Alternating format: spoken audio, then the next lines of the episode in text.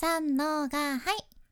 声を仕事にしています。現役フリーアナウンサーの幸あれ子です。話し下手からフリーアナウンサーになれた幸あれ子があなたの声を生かす話し方のヒントをお届けします。声を仕事にするラジオ。1年間の無料メール講座。池早メルマガの提供でお送りします。今日はですね人の心をつかむ話し方についてお話しします。話し方において人を引きつけるとか、まあ、分かりやすいっていうのはすごく大切なキーワードなんですね。でねこの前私ふと思いついたことがありまして人の心をつかむ話し方それから分かりやすい話し方ってあるものに全部集中しとるなっていうことなんですよね。そのあるものっていうのが紙芝居なんですよ。子供たちが大好きなあの紙芝居ですね。あれって子供たちが楽しむ何気ないものなんやけどその紙芝居じゃなくってその紙芝居をする人にフォーカスするとね話し手として大切な要素っていうのがもうたくさんギューって詰まっとるじゃんね。プロとしてもかなり意識している要素ばっかりやけんまあ、今回はその人の心をつかむためにそれから分かりやすく話すために紙芝居から学べる大切な要素3つをシェアさせていただきます。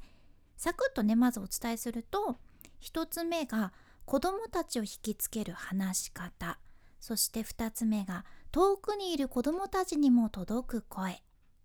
最後の3つ目が紙をめくる時に取る「間」ですね。順番に解説していきます。1つ目子どもたちを引きつける話し方ですね、まあ、まず紙芝居っていうのは日本昔話とか童話とか内容にちゃんと物語があってで聞き手がちゃんと楽しめるようにしっかり順序立てて組み立ててありますよね。これは普通に大人の世界での話し方においても必要なもので話の内容にストーリー性を持たせた方がやっぱり人の胸に響くそんな話し方ができるし聞き手が楽しめるように分かりやすいように順序立てて話すってとっても大切なことやね。でとにかくさ集中力のない子供たちをずっと引きつけるのは至難の技なわけですよ。でも紙芝居はしっかり子どもたちをその紙芝居の世界の中に引き込んで夢中にさせない関係さそのためにしている紙芝居の読み手の工夫っていうのは私たちも普段意識した方がいいことだらけなんですね。でそれっていうのは声の強弱を変えることだったり抑揚をつけることだったりそれからしっかりセリフの部分はその役になりきっって大げさにするっていうのも大切な要素ですね。これは真似できるところは真似していきましょう。すごく見習うべきポイントがたくさんあります。で2つ目が遠くにいる子どもたちにも届く声ですね。紙芝居の読み手は遠くに座っている子どもたちにも届く声で話してちゃんと楽しませないかんちゃんね。まあできれば結構少人数やったらすぐねどんな声を出しても届きやすいですけど割と大きい会場とかでたくさんの子どもたちの前で紙芝居を読むってなると遠くに座ってる子もいるわけでそうなると声の出し方ってすごく大切になってきますよね。で人前で話す時でも遠くの人に届くように声を飛ばす意識を持つだけでそれだけで通る声になりやすいし声が手前に落ちにくいのでしっかり相手に届くそんな声になるんですね。とにかく声を遠くに飛ばす意識ってすっごく大切なんですよ。これは声の矢印っていう風に私も言ってるんやけど矢印を遠くに飛ばすイメージを持つだけで声をね遠くに飛ばすっていうことにつながりやすいです。ぜひそちらも意識してみてください。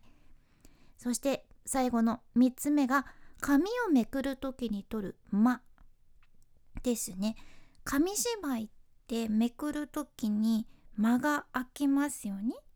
こう紙をめくる時ささってあの時間ですけどあの時って子供たちはどういう状態になってるかっていうと例えばさ「わーなんかおばあさんが桃割ったんだな」とか言ってでそれでそれでそれでどうなるとっ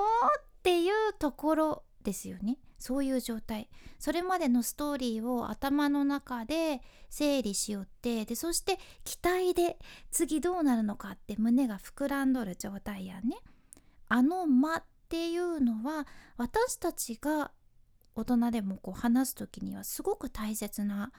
間なんですね。もしあの紙芝居の間がないってなると子どもたちも話の内容を全部つかめなかったりドキドキしたりワクワクしたりするそんな気持ちが激減しちゃったりするんですよね。あの間ってめちゃめちゃ大切なんですよ。でこれは本当に大人も同じっちゃね。間があるかないかで話し終わった後のその聞き手の納得感だったり満足感にも変化が起きるわけなんですね。もちろん間があった方が納得感そして満足感も上がるということです。そう考えると紙芝居ってめちゃめちゃすごくないですか？子供の頃なんか普通に読んでもらっとったなーってそんな記憶だけしかなかったけど大人になるとあの読み手ってすごかったんだなとかね気づけますよね。でこの紙芝居もやはり話し手の工夫次第であんまり楽しめないものにもなりうるしはたまた最高のものにもなりうるんですね。まあ、どうせなら最高のものを届けられるように紙芝居の話し手としての大切な要素もしっかり取り入れて話していきたいなって私も改めて思ったんですよ。で人前で話す時も是非今日ご紹介した紙芝居のポイントを思い出しながらあなたも実践してみてくださいおすすめです、まあ、今回のまとめとしては人の心をつかむためにそして分かりやすく話すために紙芝居から学べる大切な要素3つですね。1つ目が子どもたちを引きつけるそんな話し方。そして2つ目が遠くにいる子どもたちにも届くような声。最後の3つ目が紙をめくる時に取る「間」ですね。この3つ意識してみてください。今日の内容と合わせて聞きたい回を概要欄に一つ入れています。今日はですね人を引きつける気象転結の例コツはとにかく話すという回ですね。こちらでは人の心をつかむための気象転結のテクニックを